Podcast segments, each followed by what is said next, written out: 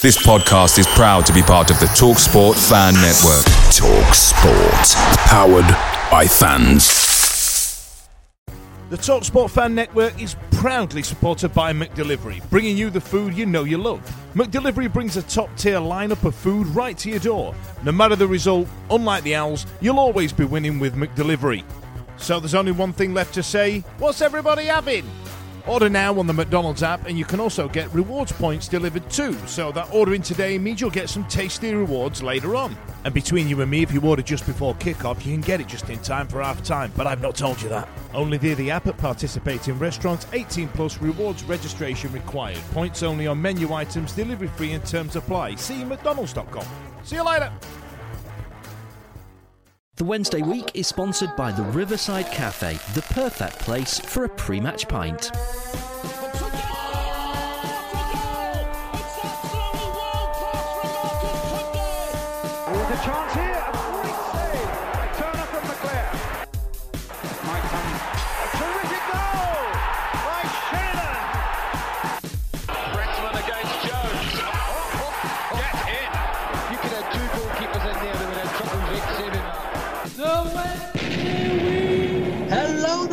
Gentlemen, and a very warm welcome to the Wednesday Week, the Sheffield Wednesday podcast. I'm Lord Hillsborough, and with the live first of all, we have Mr. Marriott. Jamesy, old boy, how the chuff are you?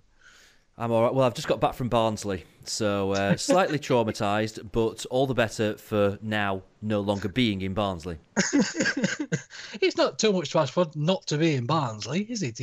Well, it's my mother lives there, and she won't move. I've tried to get her to. I tried to get her to move to Chapel Town. She won't having it, so left her there. And we have an extraordinarily super special guest on the line, him of FTT podcast fame, Mr. Peter Loman is with us for a proper podcast. Peter, how the chuff are you, old boy? I'm okay. I've not been to Barnsley, so I'm definitely better than James. I'll give you a hint, Peter, don't. Yeah, I've actually been there, so yeah, lots of boarded up houses and stuff like that, so it reminded me of when I went to Eastern Europe in the late 90s. It is like stepping into Eastern Europe just for a few hours, where however you got to go for it is. And then you see the number of fingers on hands, and you think it's Chernobyl. So yeah, it's just Eastern European, isn't it? Hey, it is my hometown, all right. Bit too far now. Bit too far. Back off. Well, are you going to see your mother again? You will not be met with kind words, James. But this is the first time that Peter and I have spoken, so it really is a pleasure to speak to you, Peter. I've been following you on Twitter and Owl Talk, actually, obviously before Twitter for a long time, so it really is a lovely little pleasure this evening. Thank you very much for joining us. Unfortunately, that's just about the only pleasure we've got today. Ladies and gents, we are going to try to be positive. We are going to struggle to be positive because it's not been the best of weeks, has it? First things first, we have to speak, unfortunately, about the Bristol City game. God, that was terrible, weren't it? How, or even I couldn't find anything positive out of that one. Well, I mean, the positive is they were just better. You know, it's not like we played well and still got hammered. You know, they were better than we were. We didn't really turn up. We were fairly ineffective. The formation didn't really work. No one particularly had a good game. It was just a real stinker. And you know,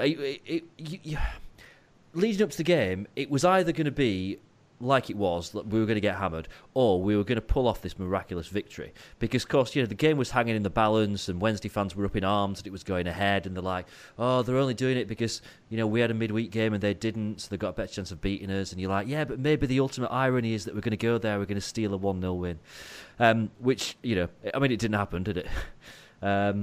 So, yeah, I don't know. It's just, we lost to the better team on the day. You know, maybe we don't need to beat ourselves up that much about it because they're a tidy team. They're having a good season. They had that bit more rest than we had, and you know they deserve to win. They played us off the park. Yeah, I agree. It's I don't think we played that differently from a lot of the games we played recently. It's just that some of the other games we've come up against teams that weren't very good, and they weren't able to take advantage of us, and Bristol certainly did.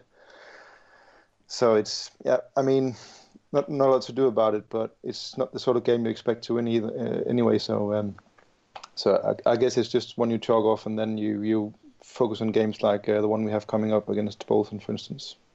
Yeah, you've got to ratchet up. I mean, we have got to pay some attention to the fact that, I mean, defensively, we were pretty poor. I mean, it's probably as bad as we've been this season defensively. Some of the errors, just the way we switched off for at least one of the goals was, I mean, it was almost embarrassing, really. It was poor. Yeah, the way that they were just slicing through was kind of embarrassing at times. I mean, the second goal, which went through, one of the things that really frustrates me about defences, if you like, or footballers in general, is when they think a player's offside and they all stick their arm up in the air instead of just carry on playing football. And Zizou was in an offside position, but the ball wasn't going to him. So, of course, everybody stuck their arm up in the air and Bobby Reid just stuck his second in. And it was just horrendous defending, which obviously after sort of the Stuart Gray, we've not seen defending this bad for quite a while, have we? Well, we've not even seen it really this bad for certainly for the opening part of the Yoss era. Really, you know, that's the one thing that he'd done is really shored up the defence. You know, we'd have to put Burton down as the low point of this season. And you kind of thought after that, it can't really get any worse. And, you know, to be fair, in comes Yoss, and it did start to improve. And you know, we had a certain kind of, you know, resolute at the back, which we'd not seen for a while. The worry is the fact that very quickly it seems to have completely vanished again. And almost to the point whereby it's almost worse than it was before he came now, in terms of when the defence is having an off day, they might as well just not be there. And you know, it's interesting, quite a few people saying that the only reason that it wasn't more than 4 is because I think Bristol City felt a bit sorry for us and they took the foot off the gas and kind of thought 4's enough, there's no point pushing it any further, and kind of let us off the hook a little bit, because that could have been cricket score, really. Yeah, I watched it on iFollow. That's one of the few benefits, or maybe not as much a benefit this season, but one of the few benefits of being abroad is that you get to watch every game on iFollow, because you can't do that in the UK. But I mean, I watched the game. It's become a sort of principle for me to watch it to the end. But it was they eased up at around 65 minutes, and I mean, no need to expend more energy for them. They're chasing the playoffs, and for us, I mean, we're beginning to look like a team that is repeatedly playing the first game of pre-season in some ways. I mean, you know, the pre-season game, you usually go to Alfreton or a tiny non-league club and play them just to get the players going, and then play a half, and then you play a second team in the second half and all that. But our team looks like a team in the early stages of pre-season, with the fitness and the energy levels and the levels of organisation, and like a team that's not really gotten to know each other and have to play together for some of them for several seasons. So that's the main worry for me. And the other worry is that when Luhukai came in, he, as you said, he shored up the defence, and he focused solely on defending, and we had nothing going forward. And then he thought, okay, we've got a couple of games now where we were okay defensively. Maybe we can start building some attacks. And the second he tried to set us up for more of an attacking approach, or at least a counter-attacking approach, the defense just falls apart. I mean, we need 8 men behind the ball all the time just to avoid being beaten 2-3 or 4-0, and that's really grim. And if we did have a Gary Hooper up front, or somebody, or a Fessy to connect the two, or something like that, maybe that sort of defective tactic might work. But we just don't have the players to do it properly at the minute, do we? That's the thing. I must admit, Peter, I mean, you think watching the game live can be difficult sometimes, and watching it till the end, etc. Well, Muggins here, I have to listen to the game live, and then so I know what I'm speaking about for these podcasts, I have to watch the damn thing back regardless of the score. So watching that back the next day, oh my word, honestly, it was absolutely horrendous all over again. It's absolutely terrible. Are there any positives to take from this game, boys? Obviously, other than James mentioned that we got beat by a better team. I mean, Mr. Stobbs played played. He played, yeah. I mean, we didn't have any injuries. I can't even remember now. Did we have any injuries? Poodle let off at half time. Oh, yeah, that's true. Yeah, he did. Yeah. But Tom Lee's got 45 minutes under his belt. Tom Lee's back in the squad. That was a positive of sorts. Other than that, I don't know. It didn't snow. That's a positive. We did have a few chances of our own. It's just every time we got near the goal, Nuhiu shot one right over the goal. Boyd had a shot that, honestly, if it had not hit somebody, it'd have gone out for a throw-in. There was a nice little chip in by Jack Stobbs that Nuhiu headed, and it went over again. The chances were there. We just obviously weren't putting them in the back of the net. So. I mean, there's a measure called I don't know if you heard of it. It's called expected goals, where you look at which position the shot is taken from, and then you tell that into a database of all the shots taken with that position in all the leagues in the last 15 years, and you can calculate what percentage of shots from that position went into the goal. So if you have a penalty, for instance, it's about 75% of the shots that go in.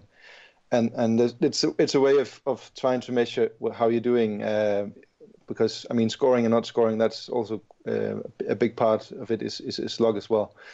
And then the Bristol game, we created 0.7 expected goals, which is really poor. It's not as poor as Millwall, but we created 0.3 expected goals. But it's still, as a measure, it means that we created chances of a quality that. Some together for the entire game were less than a goal. So that's not good. Can we not just have half a point on the board for that one? Just because it might have been vital towards the end of the season, just half a point. Yeah. So, as you say, let's leave the Bristol City game behind us and try and forget about it and stop having nightmares and waking up screaming in sweats and things. And we'll move on to the second game for this week, which was the Ipswich game. Oh God. Which... Let's carry on talking about Bristol City. From the ashes to the fire, yeah. It started, I thought, quite positively. I thought we looked, obviously, slightly better in the first 10, 15, 20 minutes. I thought we were doing quite well. I actually agree. Yeah, I'd third that. I think probably the first half, generally, we played all right, and it kind of felt like, yeah, this is a game where we it started to worry me a little bit towards the end of the first half. You kind of thought we could really do with going in a goal up. We could do with getting the goal. Mm. But it felt like Ipswich didn't have a great deal to offer, and that we were on top. We were kind of creating not necessarily clear-cut chances, but we were creating, and you kind of felt like, oh, if we carry on, it's coming. And then it was just that second half where it didn't happen, did it? It fell to bits. And the worry was, and I'm more worried about the Ipswich one than the Bristol City one, even though we got a spanking there, because Ipswich were pretty average. They didn't really do very much at all. They didn't really have to. We kind of did the hard work for them, and they came away with 3 points, and that is a worry. I wouldn't say they're average. I would say they're poor, but yeah, they've made being poor in art form. That's a Mick McCarthy team all over. And it's exactly the sort of team you want in like a lower league, close to relegation scrap. And they're exactly what if we wanted safety first and foremost and didn't want to blood some youngsters and try to build for next season, and just wanted to get to safety quick as possible, you want to be Ipswich, basically, because that's the way they play. And when you have players like that Waghorn fella, just I can't stand him. He's it's awful. He's celebration after his first goal with his cricket bowling. Oh, you arsehole! Excuse my French. I apologise. He just seems like one of those. I don't know. He just fits. He could play at Bramall Lane and he would fit right in, wouldn't he? He's one of those types of players. One of those. Again, there were some positives. We do have to speak about the Zhao goal as well, because he took that beautifully, didn't he? Well, he was the shining light, wasn't he? And I think Reach was okay. I don't think he was brilliant, but he was okay. I actually fell out of everyone that probably Ati Nuhiu was the other player that seemed to have a bit of something about him. And he certainly didn't have a great game, but he certainly put himself about a bit, and he seemed to want to try and create something. But yeah, Zhao in the second half was the one kind of shining light from it, that he's turning... He slowly but surely he's turning into a good little footballer, and I think that the goal was very well taken. He got kind of two defenders round him, not an easy finish either really, that, and he made it look very, very simple. His body itself didn't really move, did it? It was just his foot that was moving. So it was, I thought, a really well taken goal, and something really out of all the players that we've got, and I know all the injuries and everything like that, but we're in a situation now where Zhao, who at this time last season was out on loan at Blackburn, who ultimately went down, and he wasn't really kind of coming up with the goods for them, is kind of our best player at the moment. Yeah, he's... I mean, that goal reminded me of... this is going to take people back a few years, but as a Dane, I'm reminded of Preben Melchior. He played for the Danish World Cup team in 1986, and in 1984 he had a rip in his shorts when he shot a penalty, and won the Italian Championship with Verona. But he's got the similar sort of thing going for him now, Zhao, where he can get the ball and he can create something on his own.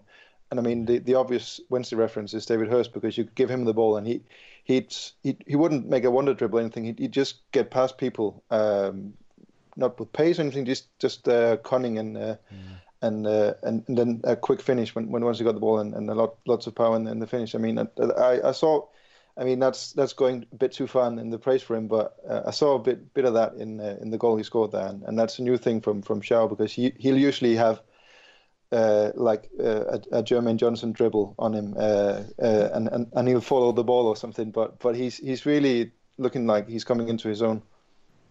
It's kind of like his... It's we've said this before. What's happening at the moment with Zhao seems to be his brain is catching up with his feet now. we've always said, if his football brain could be as good as his football feet, then he'd be a cracking player. And it just kind of feels like he's in a little bit more control now as to what his feet are doing, and that's making him a better player. And I think he's kind of keeping himself kind of grounded as well, which helps. He seems to kind of just be quite happy to quietly go about his business, and I think that's making him a better player as well. It's just a shame that he doesn't seem to be able to play game in, game out at the moment. Yeah, it's unfortunate, but as you say, there are sort of grassroots showing through, if you like, and if we can just tie it all together, it'd be brilliant. I mean, that goal, it reminded me of playing... Did you guys play sensible soccer in the 90s, where the ball just stuck to your feet? It was just like that. It was brilliant. I loved it. I don't know, I'm sort of really scraping the bottom of the barrel here, but other positives, I thought, although Boyd didn't have a wonderful game, he did create that chance where he sort of broke up the Ipswich attack and put it through to Butterfield, who in turn put it through to Nuhiu, who in turn shot and missed, and we got a corner from it. So there were some shots there, but I mean, in Jos's... that was a valiant attempt, Lord H. Tried so hard. That was a valiant attempt. But in Joss's sort of post-match, he said that they've just got no confidence when it comes to attacking and that sort of thing. I mean, can we really disagree with that? I mean, do you think it's a confidence issue now? I think it's partly confidence and partly we're just not very good, and there's no getting around that. That is not... it's not a combination of players that you would ever pick to play on a football pitch together, and it's a combination of players that we've played before, and it clearly just... it doesn't work. We know it doesn't work. Boyd isn't effective in that. Kind of wing back role, it doesn't work for him, and he was fairly ineffective there again. Once he was, just once. Palmer looks completely lost playing in the position that he's in at the moment, and he shouldn't be, because he's done it before. But yeah, playing that wing back role where he's got to play, further up the pitch, he's got zero confidence at the moment. He doesn't know what to do. He appears to have completely forgotten how to cross a ball, which is a worry for a wide player. Yeah, I mean, I don't know if it is as simple as just confidence or just the fact that we're currently playing combinations of players that just doesn't work. And also we need a leader. I mean, Reach is trying to do all he can, but he's not really, and I'm saying this, I'm not, I love Adam Reach, but he's not a leader type figure. He's been pushed into the captaincy, but I don't really think it's a role for him because he's a creative player and he needs some freedom. He doesn't, and the admirable thing about Adam Reach is he's really taking the role onto him. And he's trying to carry this team on his shoulder, and it's really breaking him down slowly. And he's getting progressively worse for each game they're scoring after being really good because he's playing all the games. And I mean, he's looking like a guy who's burned out, but still putting in the effort and putting in all those exceptionally many miles he runs at high intensity every game. So I mean, we really need a leader out there. And normally you'd say, well, Glenn Lewins, where is he? But he's struggling so much with his own game that he has gives no leadership or no direction to the rest of the team.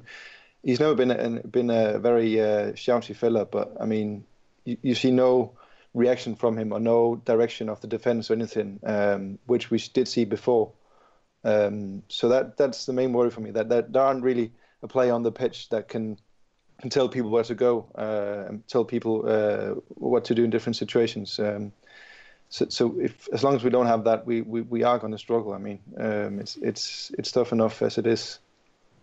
We need Hutch, don't we? That's what we need. Yeah, we need Hutch back because he will scream and shout he'll kick every ball, even the ones that he's not actually kicking. If you know what I mean, you know that's what we need. We need a natural leader, and Hutch would do that. And yeah, you get the impression that he's chomping at the bit to get back in the team, Hutch, because. Mm. I bet he probably feels like, you know, he can sort these out. He can solve this. He can sort it. And to be fair to him, you know, he's got as good a chance as any. The Louvens thing's really interesting because that's it's kind of been a subject of a almost like a bit of a humorous thing. People having a bit of a laugh about it on Twitter about just how poor he was on Tuesday. But that's a real worry because it's almost like you want to say now, look, we can't afford to play him again. We cannot afford to play him again because he's giving away a goal a game, and you just can't you can't have it from your centre half, you can't have it from your captain, you can't really have it from anyone in your team. But you just can't afford to carry a passenger to that degree and be effectively starting 1-0 down every game when you've got Louvens just capitulating. And it, actually, to be fair, he was lucky to only give away one goal on Tuesday because he made two or three errors that were as bad as the one where they scored from. We really need to not play him now for the rest of the season.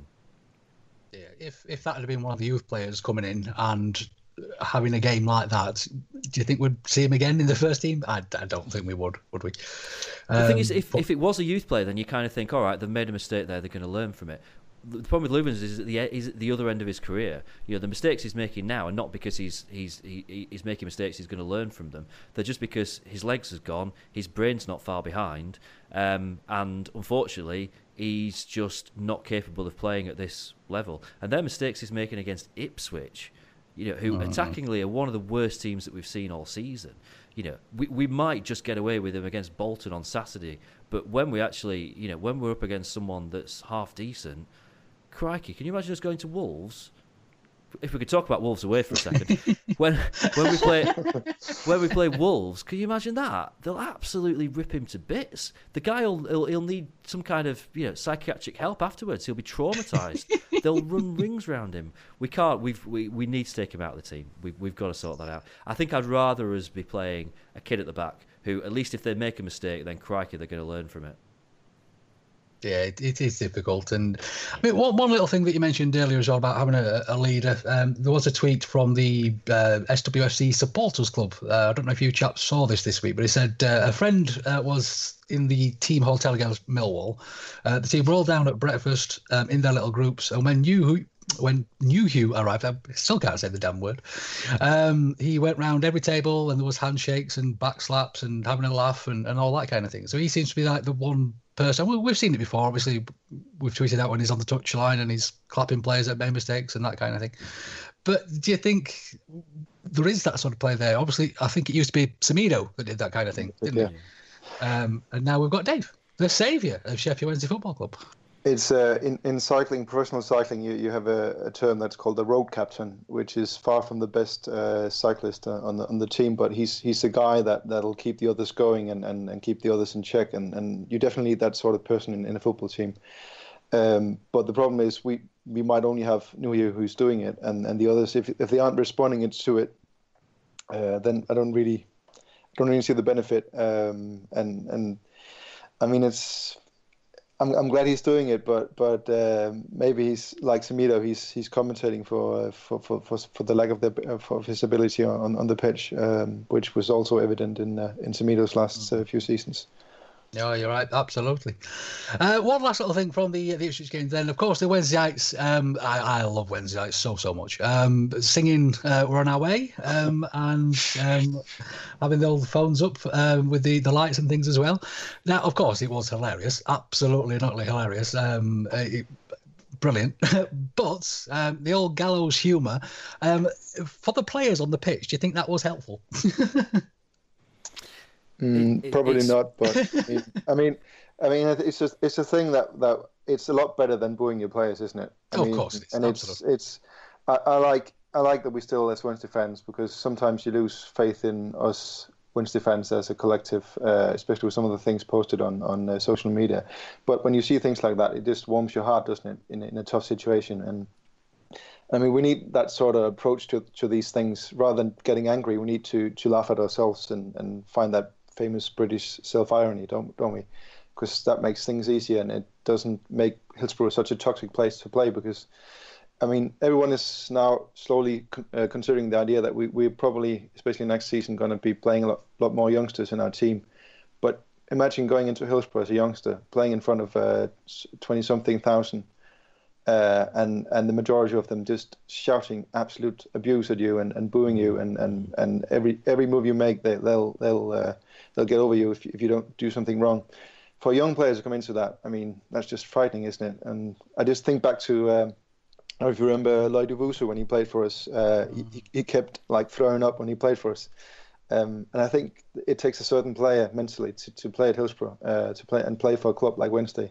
Not because we're a big club, but because we think we're a big club, and we apply that expectation and that pressure on the players.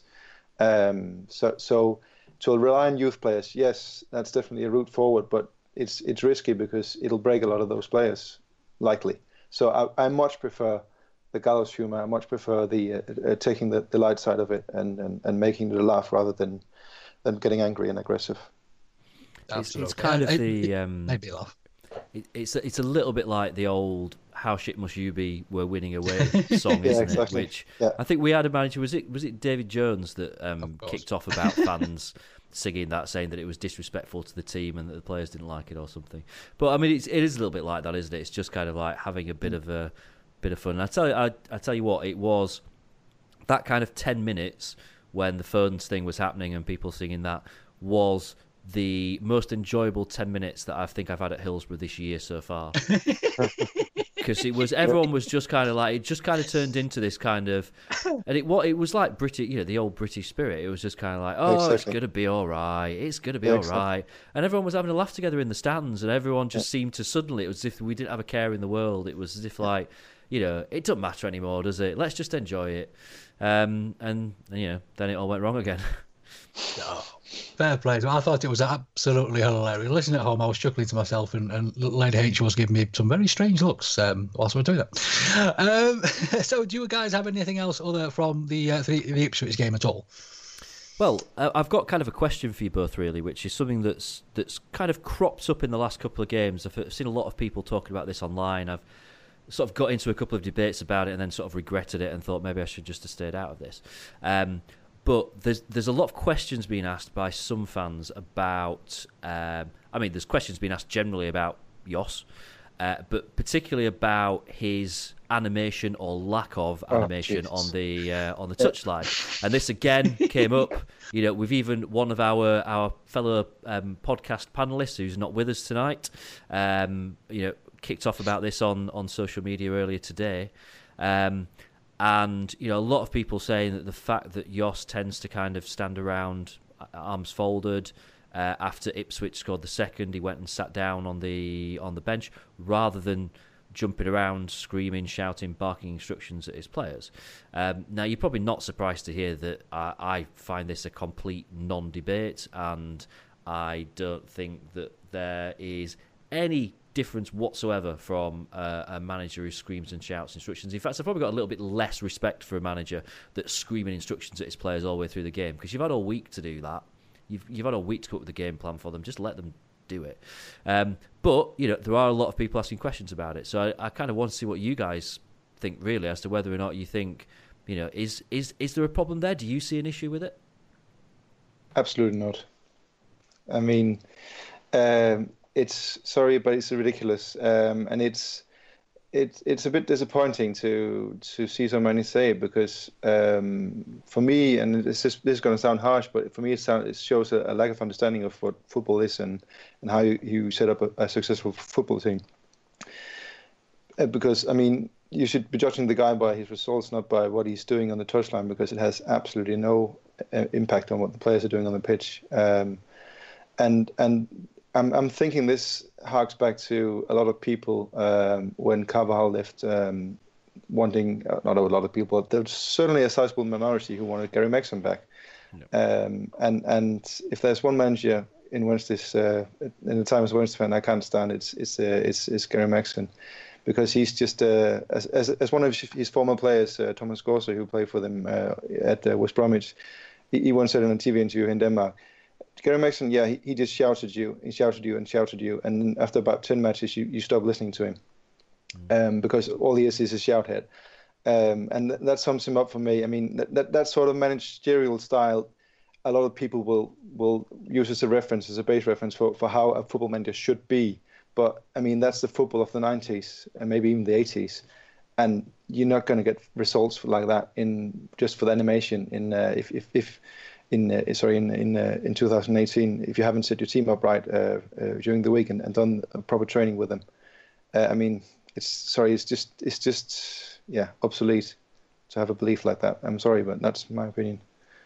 I understand exactly what you're saying, Peter, of course. I think from a fan's perspective, we want the manager to feel like we do. We want to see that they're frustrated. We want to... it's an empathy thing. But from a personal experience, when I was a young lord and my mother shouted at me, I would sort of sit there and take it. But if she looked at me disappointingly, like Josh seems to do when he's on the sidelines, and not make too much of an animation about it, I was distraught. I was absolutely distraught. So maybe he's not angry, he's just disappointed. Yeah, exactly. Whether you're celebrating a birthday, a wedding or anniversary, maybe you've passed your driving test or you've landed a new job. Well, whatever your reason for a party, the Riverside Cafe is the perfect location on Catch Bar Lane overlooking Hillsborough Stadium. To inquire about hiring us for your function, call 07989 856 054 or 0114 232 6121. Right then, ladies and gents, so let's crack on with the bit of Wednesday news we have from this week. We are going to try and keep this positive. So first things first, Zhao was nominated for the player of the month or man of the month, or I forget what we're calling this these days, James. I apologise. He didn't win. It's officially the PFA player of the month for February. Absolutely. You're right, he didn't win, which is probably not a surprise because I'm not actually sure how he got nominated, to be fair. He didn't have an amazing month. But, you know, it's a bit of positivity. It's something for us to, you know, raise a glass to. It's a good excuse to crack open another beer. Cheers. Absolutely. I mean, I must admit, I more or less missed this because it's very unusual that if there is a poll that Wednesday guys can vote on online, then we can sort of get behind it a bit, can't we? But yeah, it wasn't wonderful. But well done, Mr. Zhao. I really do think that it's one of the positive things we can look at so far. Other positive bits and bobs. Oh, James, help me out with some positivity, will you, please? Please. It's really useful that we've got Peter on tonight. Now, some people, I imagine probably most people, have seen that Peter and I have already been involved in one podcast this week. We did the collaboration cast with James from the Owls Americast, which was talking about finances, which we'll probably not get into because there's not a great deal about that that's positive. But then, Peter, I know that you did some analysis earlier, and we're looking at kind of facts and figures and stuff about. So the position that we're in right now, what we're on, 37 points. The team that's third from bottom, Birmingham, on 30 points. And this kind of like, there's this sort of mysterious kind of 50 magical number of points that's generally considered to be what you need to be safe in the championship. But we've kind of, a few of us have said for a while that, well, it's a good job it's a really poor league this year, because it'll probably be a little bit less than that. Now, you've taken that a step further, haven't you? And, kind of looked at exactly what the situation's been over the last few seasons, and therefore what the likely situation's going to be this season. Yeah, I mean, you can compare. You can compare the previous seasons at this point after 36 matches and see how did the team in 22nd do after 36 matches.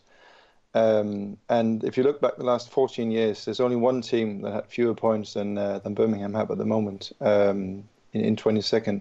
So that tells you that this season is going to be a low survival target. And there's a guy called Mark Taylor from a football app called InfoGoal, who does, by the way, some really good statistical stuff. And he's done some analysis and based on these expected goals that I was mentioning before, which are in many ways a truer way to evaluate a team's performance over a season than the goals scored. And he said that there's a 66% chance that if we get 43 points, that we will survive. And this is taking into account the remaining fixtures of both our club and the other clubs of the championship. I mean, it's obviously it's no guarantee or certainty or anything, and it's just number crunching. But it's a hell of a lot better than the old adage of the 50 points, because you could say, conversely to the 50 points, that I mean, there's quite a few teams in the last 14 seasons that have been relegated, even though they got to 50 points. We were involved ourselves in that season. Was it? I can't remember when it was. It was 12, 13, I think, wasn't it? Yeah.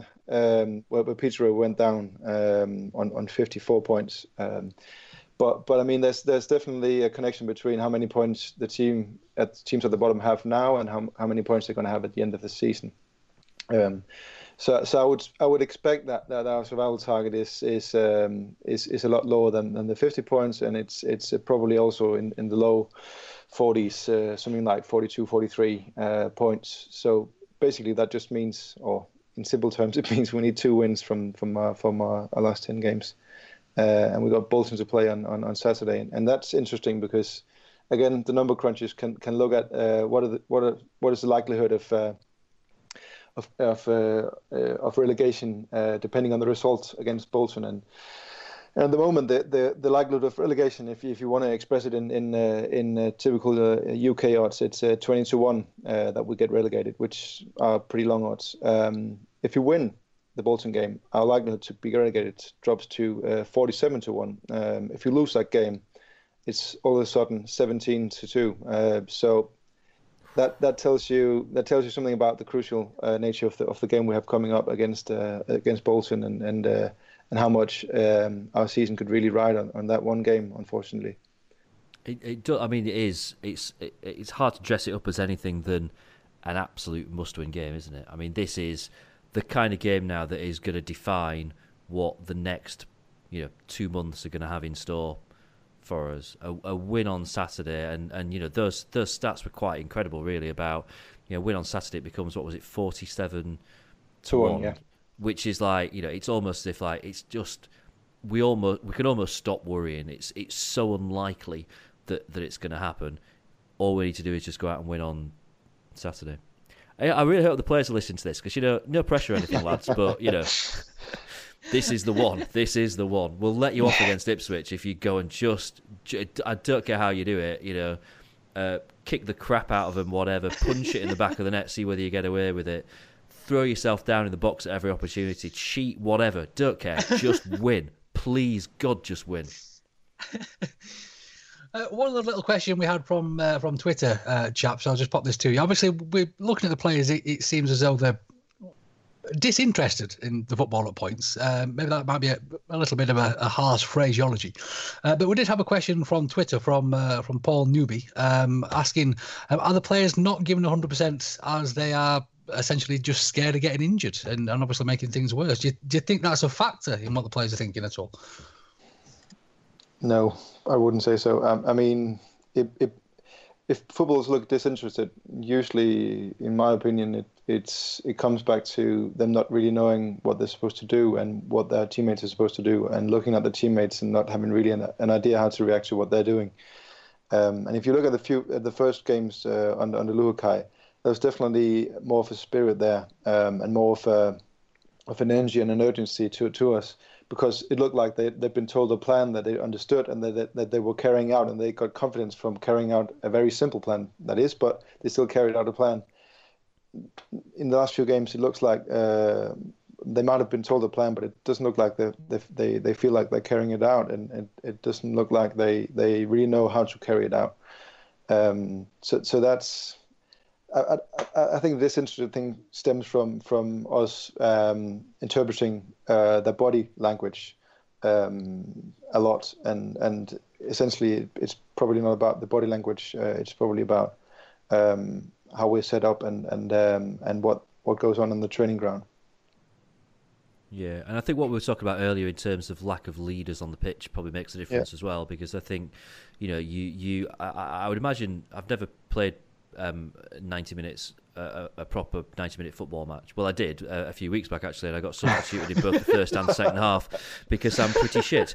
But I would imagine that quite naturally, when you're playing football for that amount of time, it's quite normal for your mind to drift a bit. And at times for you to just lose that focus and lose that concentration. And you need that voice there that's reminding you all the time, right, this is what we're doing, what are you doing, get in position, do this, do that, do the other. You need that instruction to just keep you on the ball all the time, and if you haven't got that, then when your mind starts to drift, then you're going to look like you're not up with the pace, or you're going to look like you're not bothered. And I imagine that's quite a natural thing to do, because keeping yourself, for anyone, to keep yourself concentrating on the same thing for an hour and a half is asking quite a lot of anyone. I mean, in many ways, it's in the last two games we've had, because of Thornley's injury and Claire got injured as well, we had fewer youngsters in the team, and maybe that's actually in more ways than one a disadvantage, because if you have the youngsters in the team, the senior players naturally will try to coach them, and you can see that with Thornley.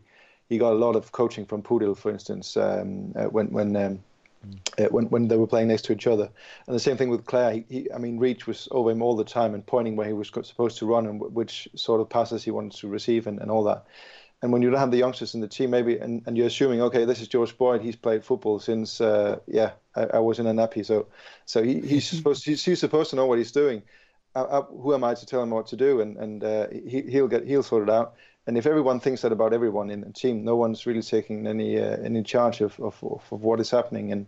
And as I said, even Reach, who has really been, tearing himself apart, trying to get this team going. Even he's looking like he can't do that anymore.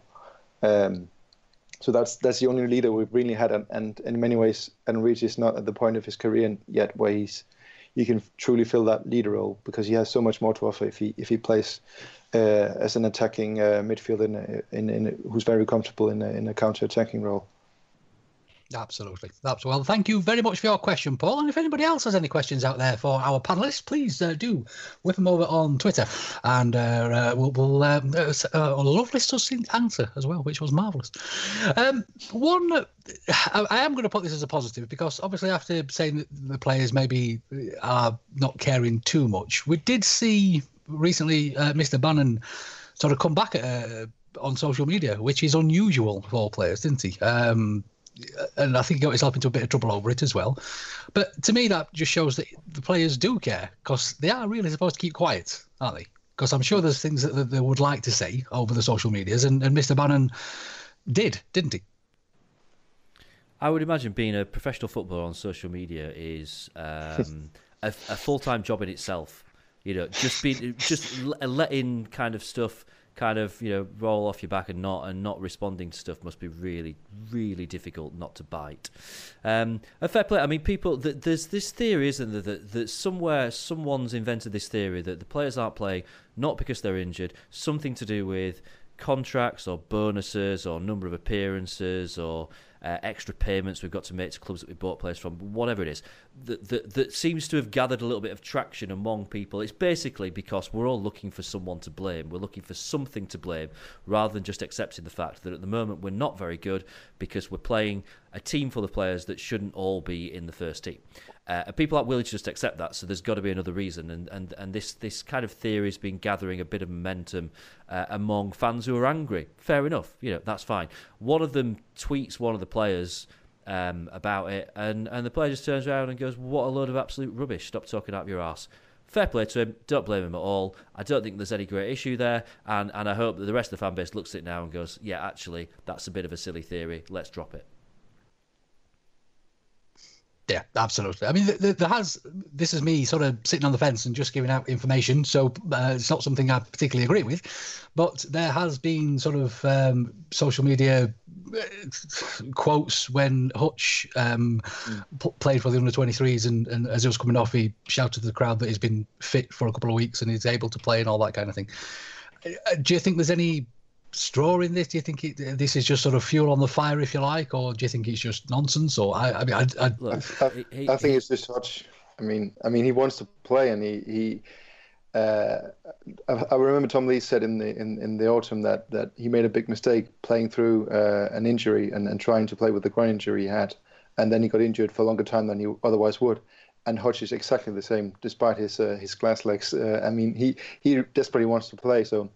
If someone questions his fitness, especially what he's been through in his career, where he nearly had to hang out his boot, he desperately wants to tell people that he can play even if he can't. And he'd play for Wednesday if someone chopped his legs off, his legs off, wouldn't he? I mean, it's like the Black Knight from Monty Python, isn't he?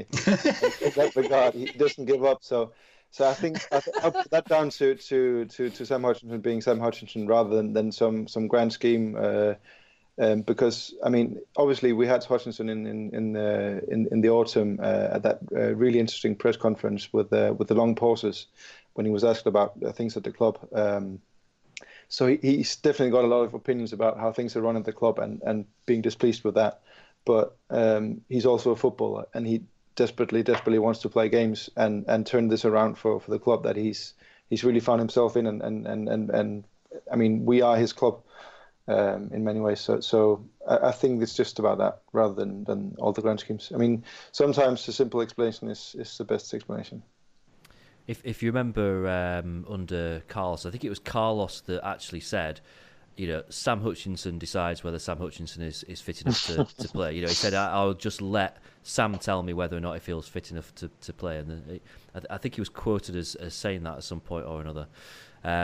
And I think actually what's happened now is that another manager's come in and said, well, I'll decide whether or not you're fit enough to play, and at the moment I don't think you are. And to be fair, Hutch hasn't got a great record in terms of, you know, his self-recognition of his fitness level. Because as you say, and that was a great analogy in there, Peter, you know, he's even quoted himself as saying that he will go on the pitch with crutches if need be and play. And you're like, well, actually, I'd hope that you wouldn't, because you'd be better off giving that place up for someone else who's actually got legs, you know. Probably illegal as well.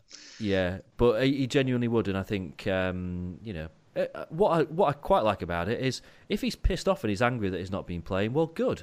You know, that means when we do let him off his leash, whether that is on Saturday or whatever it might be, that we're going to have the old Hutch there who's going to have a point to prove. So, you know, people viewing it as a bit of a negative, bit of a bad thing. Well, you know what? View that as a positive, right? Because he's got something to prove now. He's got someone to prove wrong, if that's the case. And that means that we're going to get a Hutch who's got some fight and determination about him.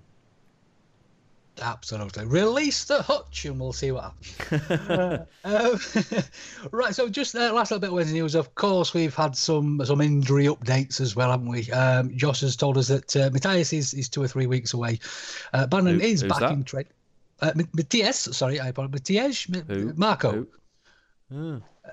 Young chap. I think I remember him, yeah. Came about 4 years ago and has done very little since, bless him.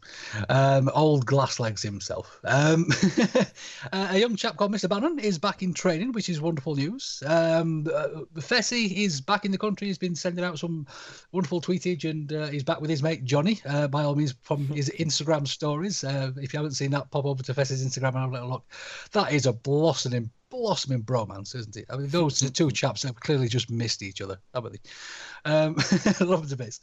Of course, JBA and Hutch played in the under-23s against Crewe, and JBA actually scored a goal as well, didn't he? He equalised for the under-23s. So it's all pretty positive-ish on the injury front as well. Players look to be on the road to recovery. It does seem as though Josh is rather keen for the players to get some game time with the under-23s before he introduces them back into the first team, if you like.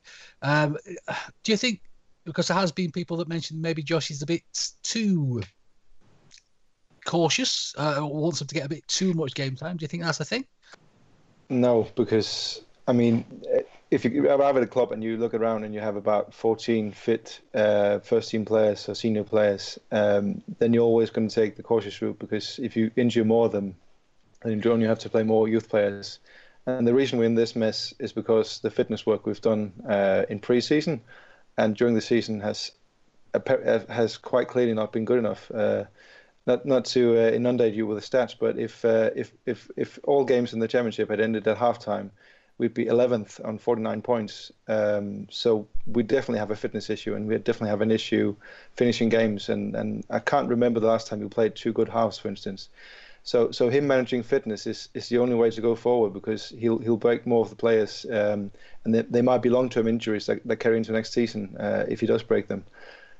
So in my mind, it's the only way to go, because playing in half, and there's also signal in it, because some of the youngsters that have come through have done really well, like Claire and Thornley, who unfortunately is injured now. But a guy like Claire, if he's being put on the bench, and someone like Bannon on maybe 60% fitness is preferred instead, what sort of signal does that send to someone like Sean Clare, who seems like a confident lad?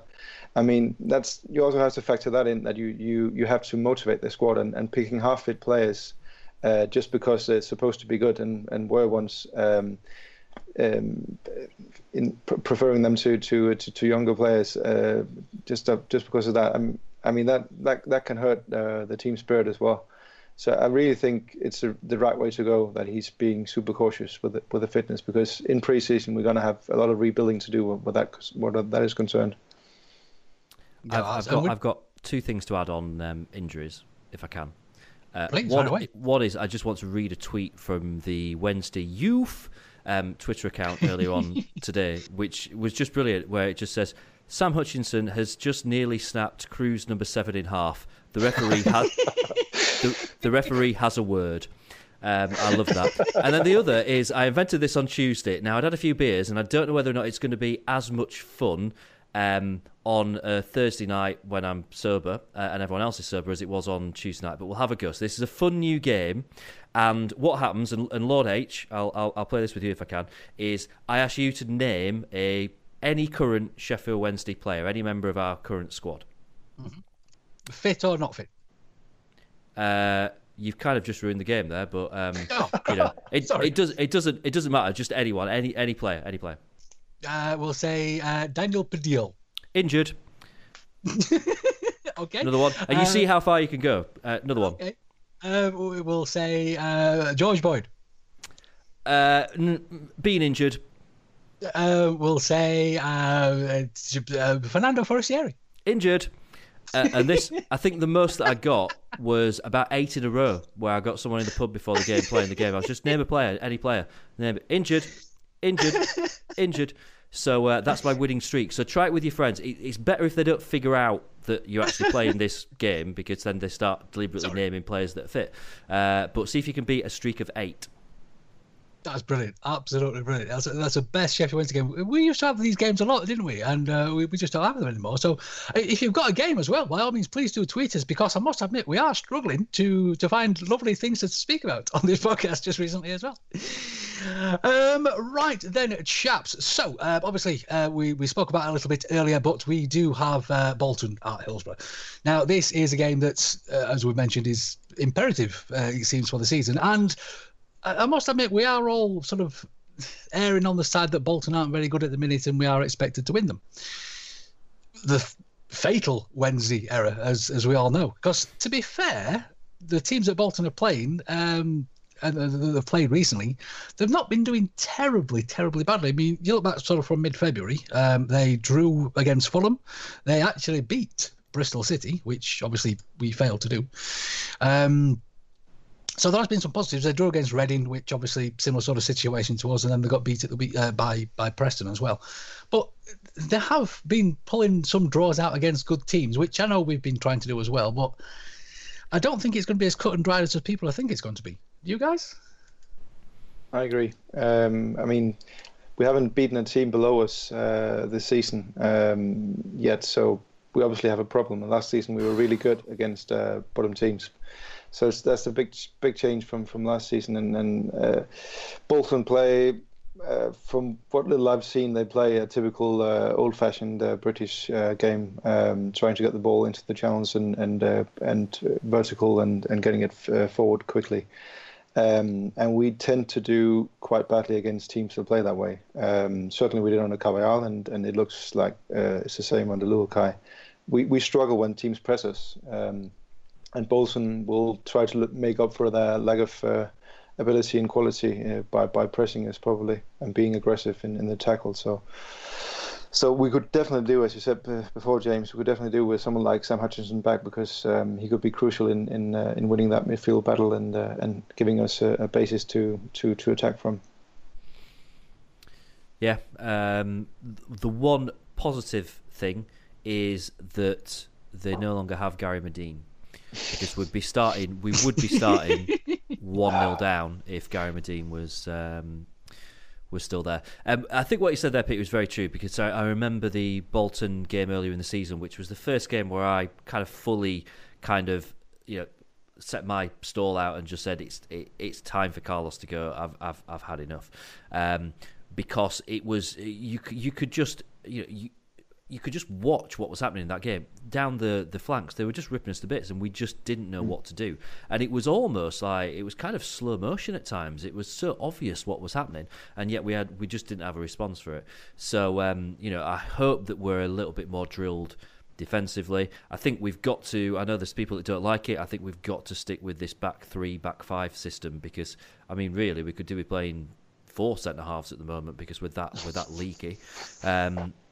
We just need to not concede. We really need to not concede, and we could do with everyone else who've recently been having more off days than on days, just turning up and just having the game that we need them to have, because it's just mega important. And can I say as well, firstly, fair play to the club, because it's £20 a ticket for any stand on Absolutely. Saturday. Now I hope that means that there's a bumper attendance, and I know that there are a lot of reasons for Wednesday fans to be fed up at the moment. There's a lot to be angry about. There's a lot of questions that people want to ask. There's a lot of uncertainty. There's a lot to be worried about. For 90 minutes on Saturday, please forget all that. Doesn't matter. Forget it all. We could all go to the pub afterwards and have a right old wine if we don't win. But, for that 90 minutes... let's have a repeat of that 10 minutes that we had against Ipswich, where we forgot about all the crap for 10 minutes and we just enjoyed ourselves and supported the team. Yeah, it was in a slightly sarky way, but let's just get behind them. Please, let's get behind them. Because then at least we can't shoulder any of the blame. We've done our bit, and we if we give everything we've got, then it might just be the thing that makes them give everything that they've got. And if not, you know what, at least we've had a fun time for an hour and a half. So, I really, really hope that there's a full Hillsborough and that we give everything that we've got to get behind that team. Absolutely. James just wants to have fun. Oh, James just wants to have fun. So yeah, get £20. I mean, any stand, it's fantastic from the club, and it is needed as well. And hopefully, it'll fill the place, and we'll get Hillsborough, because it has been a bit. somber. I would say we understand why it has been somber, but it's not a brilliant place to go at the minute, Hillsborough, is it? It's awful. Yeah, it's really not very nice. So yeah, just go get drunk, have fun, enjoy yourself. It'll be wonderful, absolutely marvellous. Right then, chaps, before we finish for this evening, do you guys have any little bits for this evening? Oh, I've got a few actually. Oh, bit away, Jamesy, bit away. I've prepared kind of like, I might start doing this as a regular thing because it's a little bit of positivity. I've got a youth update. So Alex Hunt, who is the captain of our under-somethings team, might be under-19s team. Anyway, he won the Goal of the Month competition for his level. There is a video of it on the Wednesday website, and it is a screamer. It is. Actually, maybe we should just play him on Saturday because he might score a goal like that. That's the plan. So that's good news. Connor Kirby, which I've had to practice saying that because it's a bit of a mouthful. Connor Kirby, who is a midfielder who is 19 years old. He signed a new contract for another 2.5 years. So it's another one of our younger promising players that we're getting signed up to a contract. But we have had a player that's left this week, which is James Murphy, who's gone to join Los Angeles, although I believe that he is American, so it's not a huge surprise. But that is my youth update for this week. Youth update. Youth. Two other things from me. Firstly, I quite like this actually. The club announced earlier that they've now launched this scheme whereby you can hire Hillsborough to play a match like with your mates. It's £2,000 plus, I assume, plus VAT, and you get a full 90 minutes, and the provider referee will hopefully be better than the one that we got against Villa a few weeks back. So that's quite a good thing. You get to sit in the changing rooms and things. I think you get the full on experience. Yeah. Oh, that'd be worth it just to sit in the sort of Starship Enterprise type changing rooms, wouldn't it? It's a wonderful place to be. I'd do it if I could just stay in the changing room. I'm not bothered about playing on the Hillsborough pitch because I'm really rubbish, but I'd do it just staying in the changing room. And then the other thing that I've got, and this I meant to mention this a couple of weeks back, and I don't think we recorded a podcast, and I meant to mention it last week and I wasn't on. But I have a new favourite Victoria, and Alvic's going to be fuming about this. But I have to mention Victoria Chadwick. Now, Victoria lives in Brighton, and I got chatting to her at half-time in, I think it was the Villa game a few weeks back. Victoria travels from Brighton for every home match, which is we're talking a minimum of four hours, and with Saturday traffic, often it's more than that. She travels up for every home match, sits on the north stand, and then travels back down to Brighton afterwards. So we're talking like a minimum of 8 hours travelling for every single home game, which I just think is absolutely astonishing. I mean, Peter, you could probably make it from Denmark quicker than Victoria can make it from Brighton. So I just thought that was absolutely brilliant. She listens to the podcast every week, so I think Victoria deserves a big mention. My new favourite, Vic. Absolutely, Johnny, well done, Victoria. That's amazing. It really, really is. I do have one little bit for this evening as well. It's only a quick one. I did notice a tweet from the SWFC Community Partnership account, which is well worth a follow, by the way, because there's a lot of nice stuff that comes from those chaps and chapettes, of course.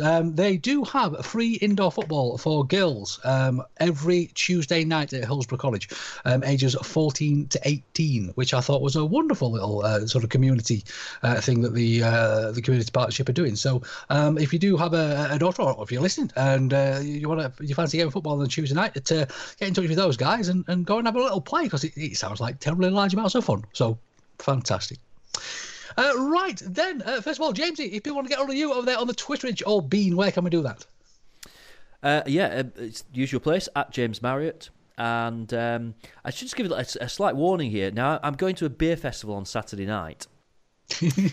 So for this reason, I'm having an easygoing Saturday before the match. So I will probably not be particularly tipsy at all on Saturday. So if anyone's knocking around in the Riverside Cafe and wants to say hi, you'll actually get some sense. Well, I mean, sense is probably an exaggeration.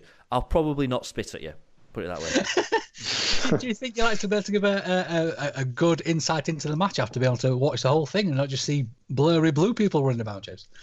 Yeah, possibly. I think I'm doing a video for Channel 5 on Saturday. It's not to mean that they'll necessarily use it, but it'll be the first time I think I've ever done it sober, including the time after the United game at Bramall Lane, where I went back the day after to record it, and I was still drunk when I went back. So yeah, that'll be interesting. Brilliant, love it. Oh, fantastic. And Peter, thank you so much for joining us, Peter. It really has been an absolute pleasure to have you on. I mean, this has brought some actual sense to all this nonsense that we speak about. And if people do want to find more of your wonderful statistician business, where can we do that? Well, on Twitter, I'm at PLOEHMANN, P. Loman. So, yeah, that's where numbers and graphs and stuff fly at you if you want to follow me. And I mean, just if you have any like stats related queries or all the FFP stuff we've done, any stuff on the finance of the club, I may not know it, but I'm quite good at researching stuff, so I might find it out for you. So just pop me a tweet if you've been wondering something stats related or finance related, and I can try and find out for you.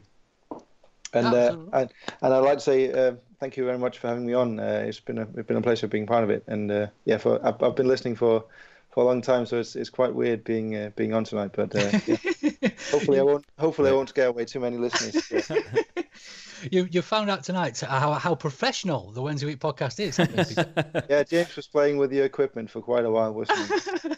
That's what we often do. Before we go tonight, can I just get in a very quick plug for anyone that hasn't listened to the Where to Now Wednesday podcast that Peter and I did with James from the Owls Americast that we recorded earlier this week, which is basically off the back of the Wednesday accounts that came out last week. Basically, all credit to Peter for this, who's kind of done a lot of number crunching, gone through a lot of the figures. He's done a lot of research. He's found some stats that other people have found as well.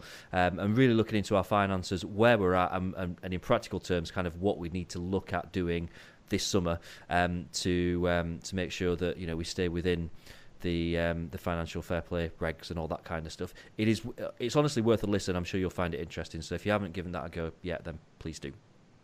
Absolutely, I would like to second that, James. I mean, I look at the accounts and I see lots of numbers, and I must admit they make very little sense to an idiot lord like myself. But the podcast that you guys have done, and I would like to thank James Allen as well for this. But the way that you guys explain this in layman's terms, if you like, for people like me, is absolutely wonderful. So thank you so much for taking the time to do that. I know we're getting a bit gushy now, and I don't mean to, but if this kind of thing, even if it doesn't interest you, the finance side of it, have a listen to this, because it does make vast amounts of sense. And thank you so much for that. Right then, ladies and gentlemen, that's going to bring us to an end of this week's podcast. Of course, you get hold of me over there on the Twitter at Lord H. That's L0RD_H. Get on the podcast at TWWcast. Get us on the website at thewednesdayweek.co.uk. I'm like an expert at that now. And you can also find us over there on the YouTubes and the Facebooks and everywhere else as well. It has been a pleasure, as always, ladies and gentlemen. Thank you so much for joining us. Be good, be safe, and we shall see you real soon.